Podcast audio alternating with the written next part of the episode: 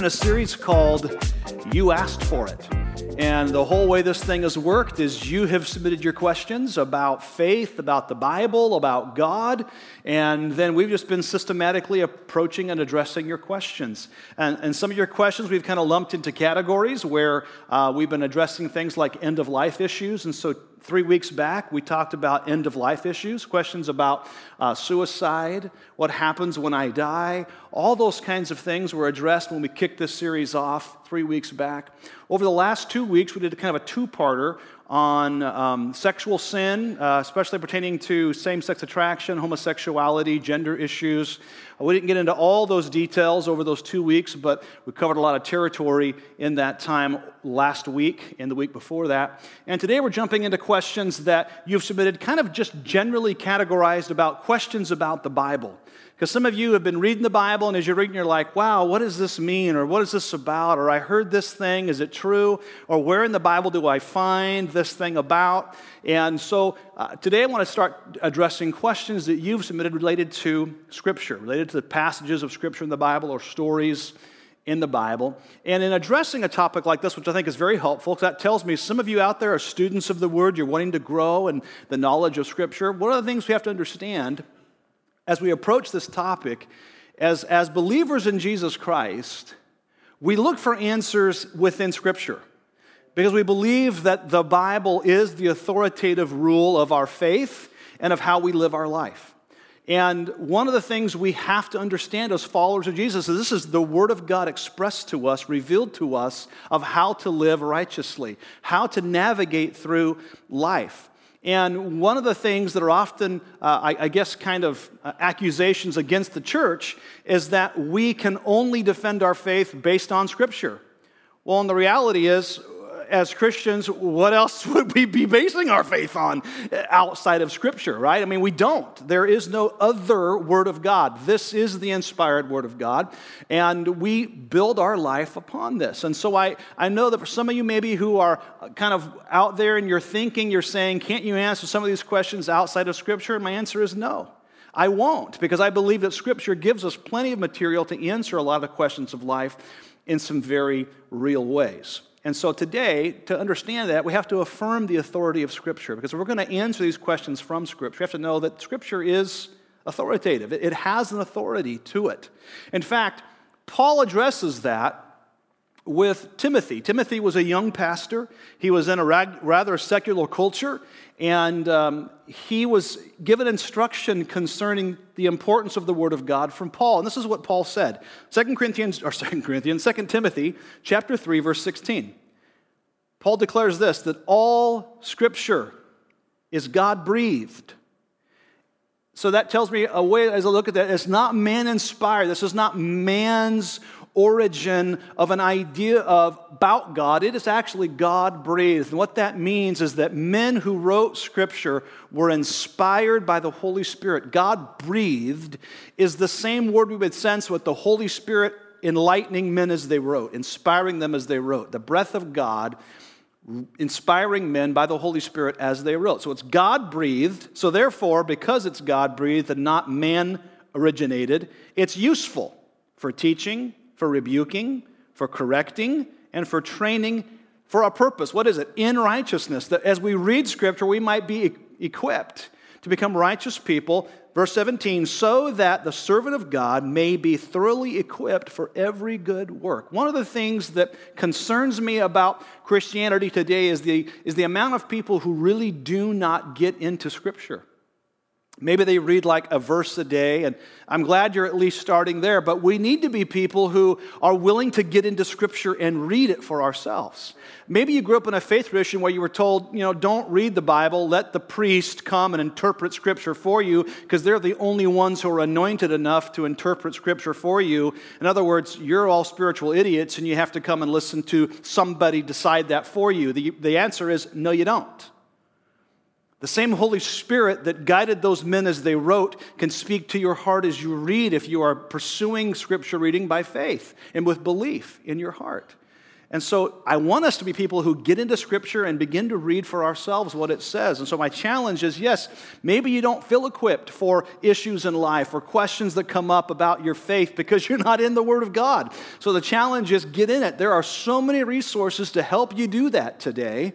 In fact, if you own a smart device, you have no excuse to not be in the Bible because there is a Bible app for you. In fact, I'm going to let you know that the YouVersion Bible app is something that we encourage you to use because our notes, if you go into the menu and live events, our notes are right there. Look for Neighborhood Church and follow along with today's message as well because I got a lot of questions about the Bible we're going to approach very quickly and throw a lot of scripture at you. So you might want to refer back to this in the Bible app or go to our website albanync.org, and you go to messages and you'll see our message notes there as well. So as we begin to look at these questions, understand that the Bible is where we go to find the answers to these questions. All right? So the first question is this When God spoke at the beginning, why did everything appear?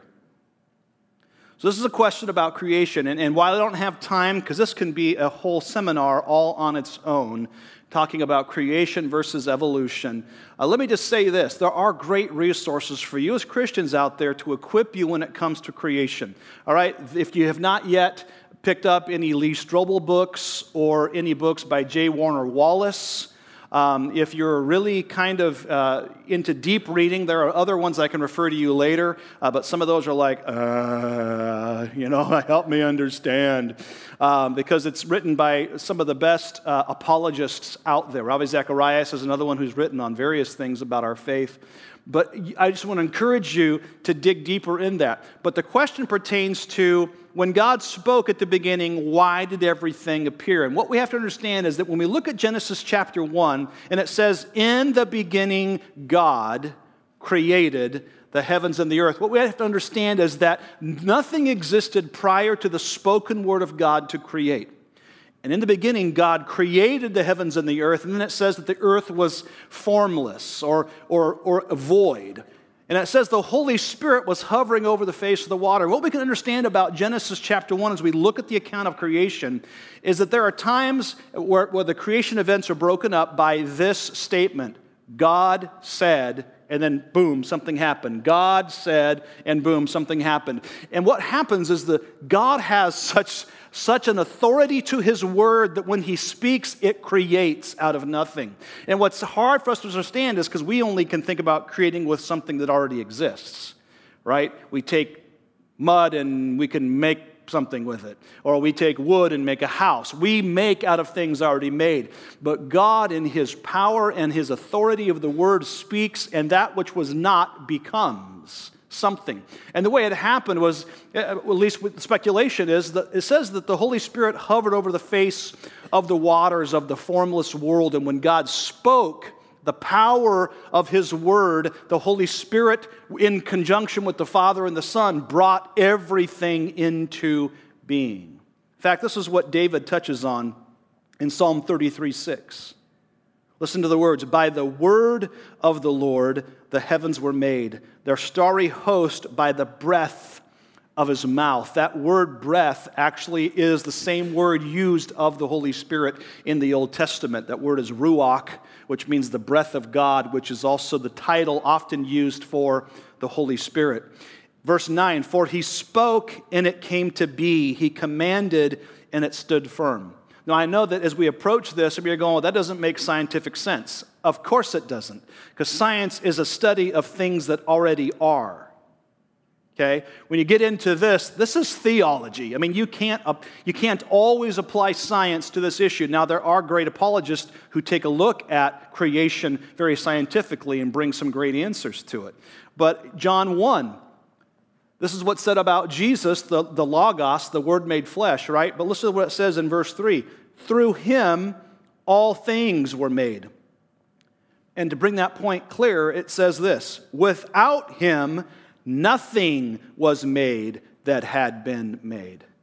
So while we can't get it, aren't you so glad that we serve a God and have a Spirit of God that dwells in us that when God speaks, power happens. And I'm just so glad that that's what happens in our redemption story. The Holy Spirit brings newness of life to you. The same Holy Spirit that hovered over the face of the water at creation inhabits your hearts. and inhabits your life, and you become a new creation by the love and power of God. Isn't that good news for us? Absolutely. And then in Romans, although the occasion is about Abraham and Sarah and how they had been barren and basically they were old and the likelihood of pregnancy was impossible, right? So this is the context. But listen to the words of Paul as he writes about this, verse 17 of Romans 4. As it is written, I have made you a father of many nations. He is our father, this is Abraham, in the sight of God, in whom he believed. The God, and here's the part I want you to hear the God who gives life to the dead and calls into being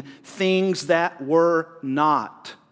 So, again, difficult for us to understand because we're people who look at creating things with created things. So, how do we approach this?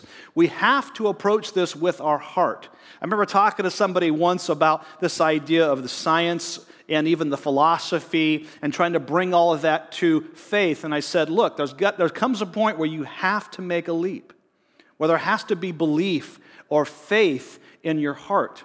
And that's what uh, Hebrews challenges us. Hebrews 11, verse 3 says this By faith, we understand that the universe was formed at God's command, so that what is seen was not made out of what was visible. In other words, there was nothing. But by faith, we can understand that God is the kind of God who speaks, and his spoken word carries so much power that things happen. So, how did it happen? God spoke. And aren't you glad that it did? And we get to enjoy the benefits of it. But this is the part about it. It happened because God spoke, and that is the authority and power of our God. Next question that's kind of similar to Genesis is this question, which some of you probably have never thought of before, but somebody did, and I wanted to address it because I thought it was a good point. Did Adam have a first wife named Lilith before Eve. Now, to address this question, I think we have to basically answer it first and then go into detail. The answer is no. Uh, Adam didn't have a first wife named Lilith. But there is mythology around this story, and that's how it's kind of come into history. Um, and, and although all the legends kind of vary in how it goes out, here's the root idea about this whole thing concerning Lilith. They all agree on this that this Lilith left Adam because she did not want to submit to him. Right? So, what we'd see here is even before Adam and Eve ate the forbidden fruit, there was rebellion and sin. So, already biblically, this is already out of context and already unbiblical in, in the origin of this story. But the whole point was she wouldn't submit to his leadership. And according to legends, Lilith was an evil, wicked woman who committed adultery then with Satan and produced evil creatures and these evil creatures did evil in the world. And so that is the mythology behind it. Now, the reason it becomes a biblical question is because if you read the New Revised Standard Version of the Bible, and you get to Isaiah chapter 34, verse 14, and this is the only translation, one of the few that has this word Lilith in it. And it goes like this There too Lilith shall repose. And somehow that, even though Adam is not even mentioned anywhere in the context of that, nor the creation account, that becomes proof. Well, it's in the Bible. Lilith's in the Bible. Well, translators who look at these language, look at the context of Scripture, have defined it in most reputable now translations like the English Standard Version, the NIV, there's a bunch of great ones who are very scholarly based, as screech owl. All right, so that's not even sounding like Lilith, but it's got, you know, it's loosely in, in the original Hebrew, and so therefore they've built this case about how that's biblical now that there was a Lilith. Well, there wasn't. Okay, so, um, but it became popular, and here's why. It became popular among some of the radical feminist movements, this idea of a Lilith, for obvious reasons. Here was a woman who refused to submit to the headship of Adam. And so that becomes a poster child for radical feminist movements. Uh, but it's a myth outside of the Word of God, and so there is no Lilith. But here's what's interesting, and I, I challenge you if you want to look more into it, you can, you can look online and find some of the origin of these myths. But the point is, it's not biblical. And so we're answering questions from the Bible, and Eve was created to be the helpmate for Adam, and that's the biblical standard that we have. Um, next question Where in the Bible does it say to give your brother a help out, or a help up, not a help out? Um, some of you may have heard that term, you know, give a brother a help up, not a help out. And that's not in the Bible, okay? That at least not stated in that way. But there are concepts in Scripture about this topic, about helping somebody for a greater good for them. Sometimes you know that when you help somebody, you're not really helping them. You ever noticed that before? We as a church are very careful about who we help, especially in the area of benevolence, because sometimes we're helping somebody and just simply enabling. We want to help in a way that's helpful. We want to give a help up, not a handout or a help out. So uh, here's, here's some verses that I think we need to look at as Christians because it is easy for us to become insensitive, isn't it? I mean, there are real needs around us, but we have become almost blind to it because, you know, we become less and less uh, others aware and more self consumed. So here we go Philippians 2 3. Do nothing out of selfish ambition or vain conceit, rather, in humility, value others above yourselves, not looking to your own interests, but each of you to the interest of the others. That's certainly within the church body, but that certainly could be in how we view others that are in need. Don't just look at our own interest, but the interest of others. 1 John chapter 3 verse 17 says this, if anyone has material possession and sees a brother or sister in need but has no pity on them, how can the love of God be in that person? Dear children, let us not love with words or speech, but with actions and in truth. And what I always encourage folks is great. I want you to be generous givers, but let's make sure we're giving in ways that are smart. If you want to help people, for example, who find themselves temporarily homeless, let's support organizations that are trying to help people back onto a path of self sustained living. Giving handouts at the corner aren't necessarily ways to make that happen. A lot of, at least in the city of Albany, a lot of reasons that um, they've been discouraged to give to what they call panhandlers are because these panhandlers are not the same people who live over at Helping Hands or some other place. A lot of times, to be in Helping Hands, you are forbidden to panhandle. If you discover you are, you're kicked out of the shelter. They're trying to repurpose people's lives, help them get careers, help them get established.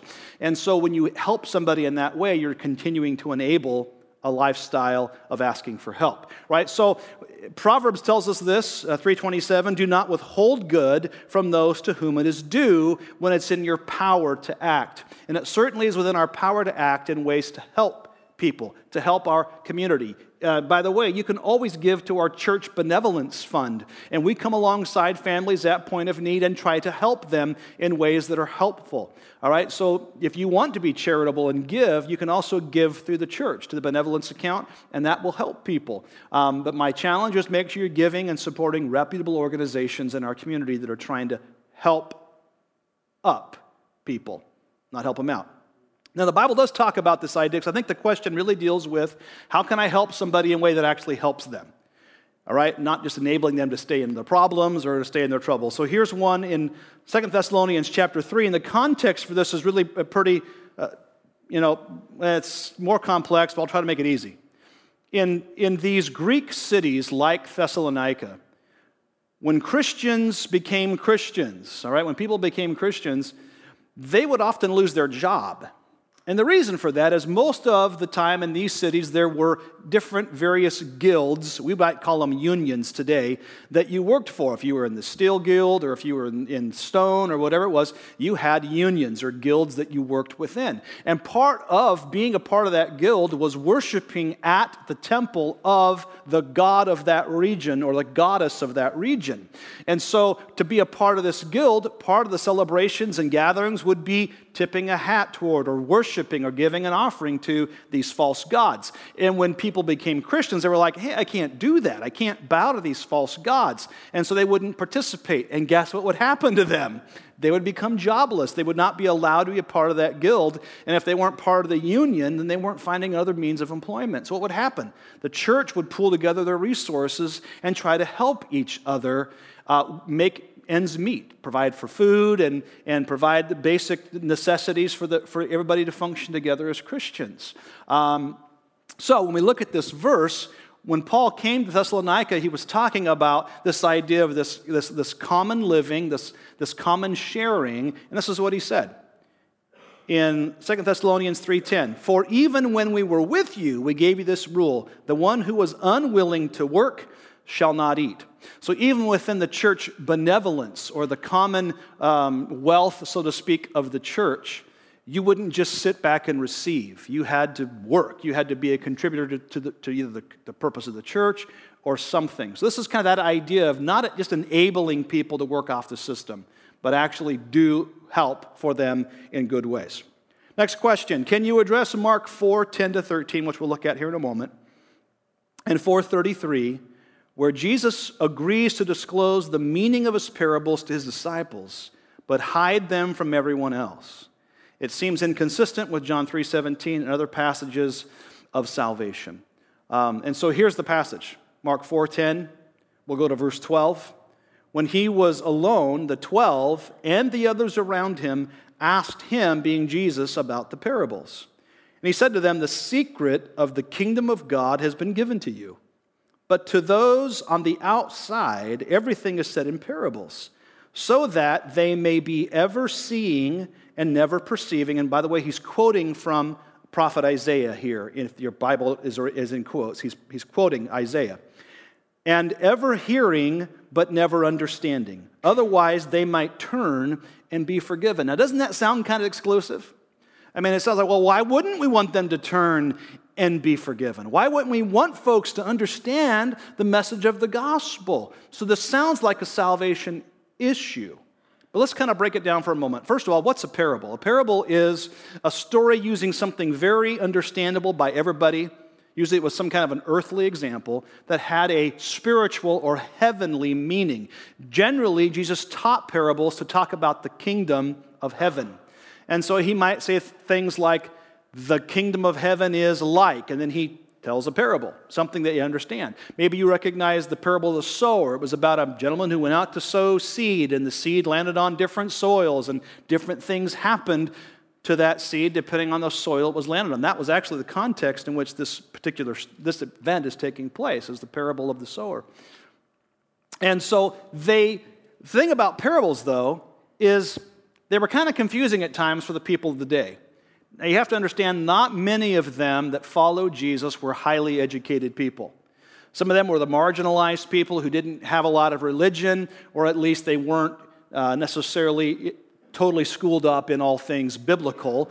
And so they would be people that Jesus would teach these parables to, they kind of still go, I don't get it. Kind of like what some of you do when you open up scripture, maybe read a parable and go, I don't understand. I don't get what he's trying to say. And that's what was happening. And so it seemed like, why would Jesus teach something that nobody could seem to understand? As he describes, and Mark describes here in this gospel, is that the disciples would come to Jesus later and say, All right, help us understand this. So, what's going on here? Why would Jesus seem to have a secret knowledge that was only for his close, immediate followers? So, let me just take that one on first, because there are actually religious organizations built upon a secret knowledge. Um, this is not uh, an allowance for secret society or secret based organizations to gather together where you have somebody who dispenses secret information to a, to a select group of people. What is happening here is the word secret that's actually used in Mark talks about not necessarily things that were mysterious, but it's actually an emphasis on God disclosing to people something they hadn't previously known. And what was basically happening here in Mark's account, the secret, quote, the secret was that the kingdom of heaven was coming in the person of Jesus Christ. Now we look at that and go, well, that's no secret. We all know that Jesus came. Well, yeah, we're looking at it from this side backwards, right? And we see Jesus coming, death, resurrection, and we have the whole Bible look back through in the New Testament and say, yeah, no brainer. That's not a secret. Well, to the people in the day, guess what? It was a pretty big deal and a pretty big secret because nobody saw this coming. I mean, there were certainly prophecies about a coming Messiah, and those who knew the prophecies should have known it was Jesus, but they're the very ones who did not identify that he was the Messiah, wouldn't believe it. So, what this really comes down to when it comes to these insiders and outsiders is this there were people like the disciples who were earnest seekers of truth. And as Jesus taught, they would lean in And maybe they wouldn't get it all, but their faith in Jesus and their desire for truth would drive them to want to know more. But then there were outsiders, as he would call them, and these were referenced back in Mark 3. These outsiders are the teachers of the law who did not believe that Jesus was the Son of God. It was his own family who did not believe that he was the Son of God. These are the ones that, because of their skepticism, because of their resistance, their hardened hearts, even when Jesus would teach, they wouldn't get it. And what makes this point clear about how our heart approaches the Word of God is the prophecy that Jesus refers to the prophet Isaiah. And we're going to see it here in Isaiah chapter 6, verse 9. He's quoting something that actually was spoken of through the prophet Isaiah. And this prophecy was spoken at a time in Israel when they had continually continually turned their backs on, uh, their backs on God and worshiped foreign gods. They worshiped idols. And God would raise up prophets who would try to speak to correct them. They might repent, and then they would go right back to it again. And God made a promise to them in Deuteronomy before they even entered their land of promise. And it was this if you continue to turn your back on me and serve the foreign gods, you will lose this land of promise. You will be kicked out of the promised land. So there was some contingency to the land of promise. They lived in God's covenant, which we see in the Old Testament, first five books of the Bible. They live within God's covenant. They will have the blessing of the promised land. But they continue to deny Him and turn their backs on Him, they will lose that. So what's happened is now they've gone so far to this point where they've continued to reject God that now God is going to serve the other side of his promise, which was, You will lose the land. So, prophet, Isaiah 6. He said, This is God speaking to Isaiah, go and tell this people, be ever hearing, but never understanding, be ever seeing, but never perceiving. Now, what I want you to hear is there's if there could be such a thing, there was sarcasm in the Word of God here.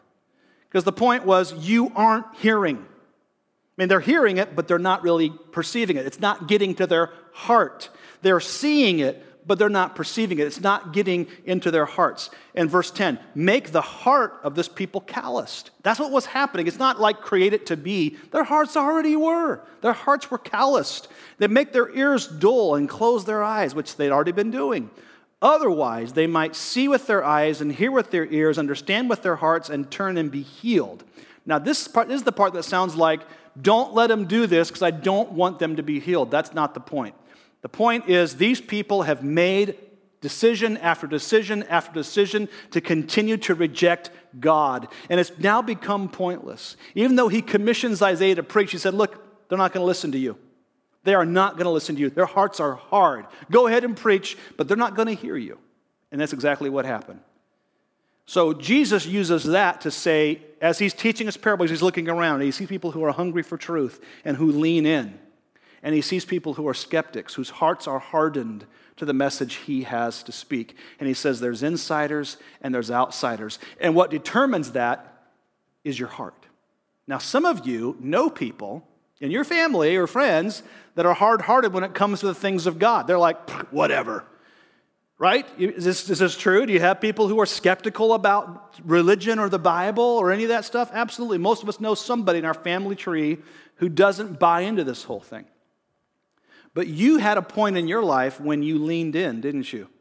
Or maybe you're there today and you're kind of leaning in because you heard truth and then you applied faith. Can I just tell you that faith and belief becomes the key that moves us from outsiders to, quote, insiders.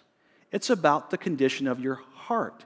And unless the Holy Spirit awakens this in your heart and you begin to respond to it, then you will continue to reject it. Now, why is this important?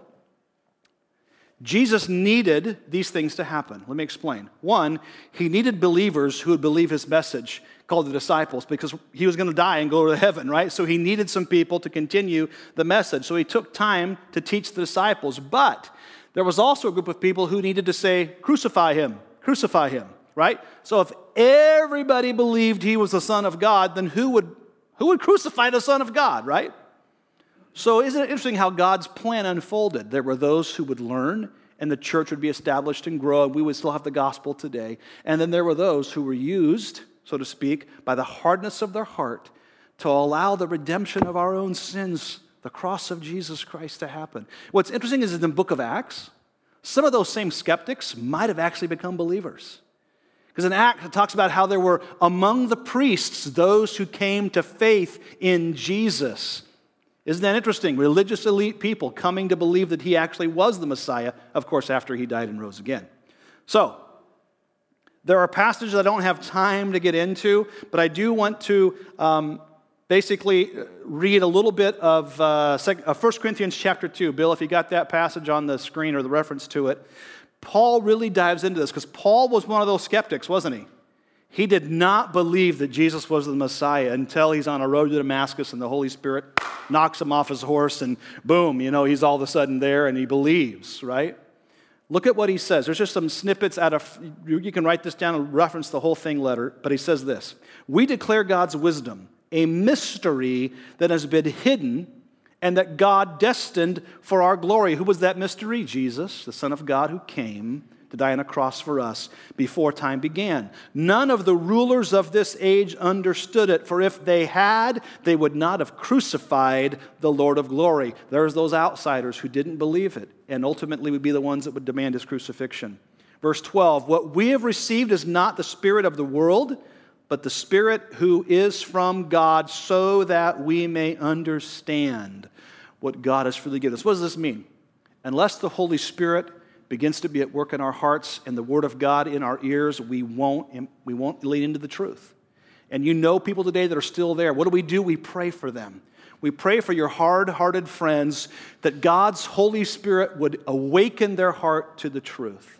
Otherwise, even the clearest gospel message won't make sense to them. Some of you in the room, you, it took several preachings of the gospel for you to respond to it because you weren't getting it. You weren't ready to pay attention to it. And that's the whole point. What heart am I bringing to this passage? Next question is this. In the song, God gives and takes away, that song's actually called Blessed Be the Name of the Lord. In that song, my question is why is if He gives you something, why would He take it away? So let me just kind of give you a, a quick one, because maybe you feel like God had given you something and then He had taken it away. And you're kind of frustrated at God because He has taken it away from you. Well, what he's referencing in the song, it's a great song really about finding um, joy in all circumstances, good and bad. But he referenced the story of Job. And in Job, he lost everything. And the reason he lost everything was God allowed Satan to test Job. Because God knew there was one man named Job whose heart was fully devoted to him. he said, Have you considered my servant Job? And so Satan asks for permission to have everything basically taken away from Job. And this is where the story, Job 1, verse 20, begins. After Job lost everything, at this, Job got up and tore his robe and shaved his head. Then he fell to the ground in worship and said, Naked I came from my mother's womb, and naked I will depart. The Lord gave, and the Lord has taken away. May the name of the Lord be praised. And in all of this, Job did not sin by charging God with wrongdoing. So, all these events, they sound horrific, right? If this guy is so favored by God, why is he losing everything? And maybe that's where you've been. God, I've been following you. I've been loving you. I've been trying to serve you and, and, and support the church and do all these things. Why are you taking these things away from me? In this context, it was to demonstrate the integrity, the devotion, and the love of Job because God knew what was in Job's heart. And nobody else saw it. In fact, what they accuse Job of? You must have sinned. You must have done something to totally make God mad at you. No, he was being faithful, and he lost everything. And the, in the end of the story, of course, we know it was all restored to Job. What's my point? What we can learn from this is that what Job already told us. We got nothing when we came into this world, we have nothing when we leave. Everything we do have comes from the hand of God. He's our provider. And because he's our provider, it's his right to give and or take away. And sometimes he takes away because we're being tested. Sometimes he takes away because we've leaned too much dependency on something besides him. And once that crumbles, you discover the, the futility of putting your trust in something that is not eternal. something that's not really a provider. And so the whole point here is what Paul says in 1 Thessalonians chapter 5, 18. Give thanks in all circumstances, for this is God's will. So yeah, there are times God may give and God may take away. It might sound harsh, but we have to see it from a different perspective. Job got it eventually when he knew he was faithful and would bless the Lord in the midst of whatever happens. We don't build our faith on our circumstances, do we? Our faith grows through our circumstances. We don't base it on our circumstances. Final question, and then we're going to be done for today. And the question simply stated this Romans, or sorry, Revelation 3:15 to 16. That was the question that was submitted. So I'm assuming the question was, what is this about? All right?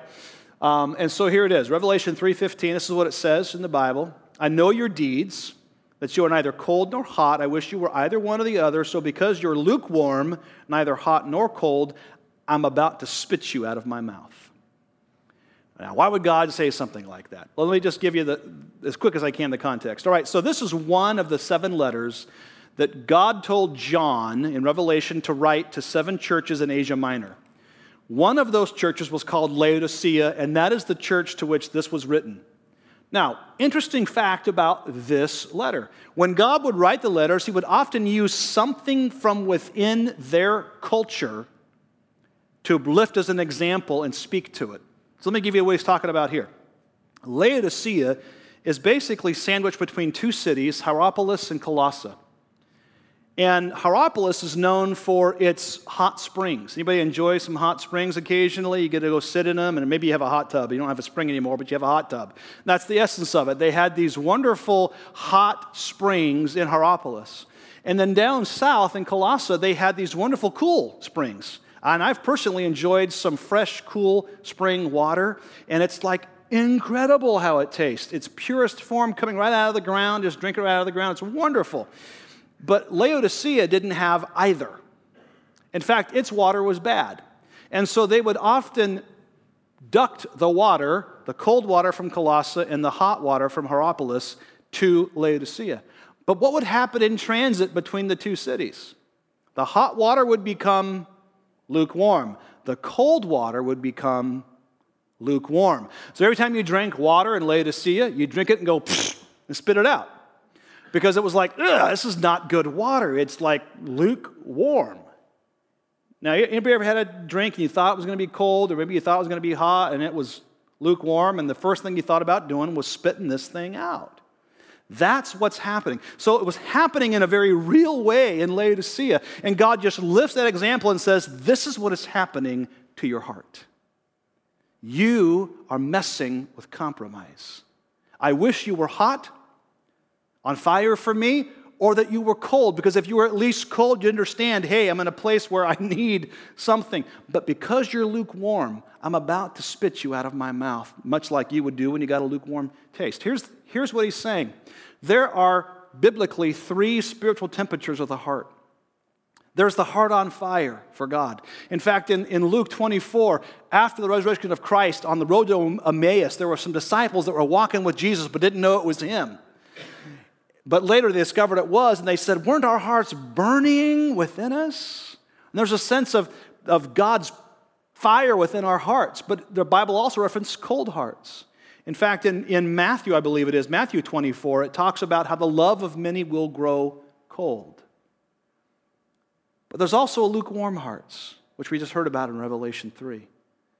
And what God is challenging His church, and I believe especially the church today in America, we are living in Laodicea. We are becoming a consumeristic American church in general that's neither hot nor cold. And it's a dangerous place to be because lukewarm means I have enough religion to let myself off the hook, but I'm passionless in my pursuit of God. And some of you, that might be where you are. You have enough religion, enough churchiness in you that you feel like you're okay, but you're passionless. And he's saying, I challenge you to not compromise, but to be on fire for me. And I want to be the kind of person who goes out burning for Jesus, if you know what I mean. But compromise, here's the thing about this it takes intention to not compromise. You know what's interesting about keeping hot water hot? It takes attention, doesn't it? It takes attention and intention to keep hot water hot. just like it does to keep cold water cold. Lukewarm happens naturally. It happens in an uninspected, unintended environment. And friends, many of us, we don't take a look at our faith, we don't evaluate our faith, we don't attend to our faith, and we wonder why we begin to feel cold in our love for Him. It's because of compromise. So maybe today, as we've uh, dealt with these questions, maybe for you, you're kind of going, man, some of these are, speaking to me. I, feel like maybe a little bit like the church at Laodicea, maybe I'm in that place where I've compromised, or maybe I'm angry at God because He gave and, and then he, take, he takes away. Or maybe for some of you, your heart's a bit hard to the gospel, and maybe you're here today because somebody said we're talking about questions, invited you to come because we're exploring questions of the Bible, and, and maybe you have to understand today that you got to approach this not just with your head. God welcomes your head, but you got to bring your heart as well. Faith opens the door to understanding, the Holy Spirit enlightening God's word in our hearts. So I'd like us to bow our heads and close our eyes as we conclude today's questions. And I just want you to know we got more coming up. We're going to be talking about um, is it okay for Christians to drink alcohol? Um, we're going to be talking about um, forgiveness issues.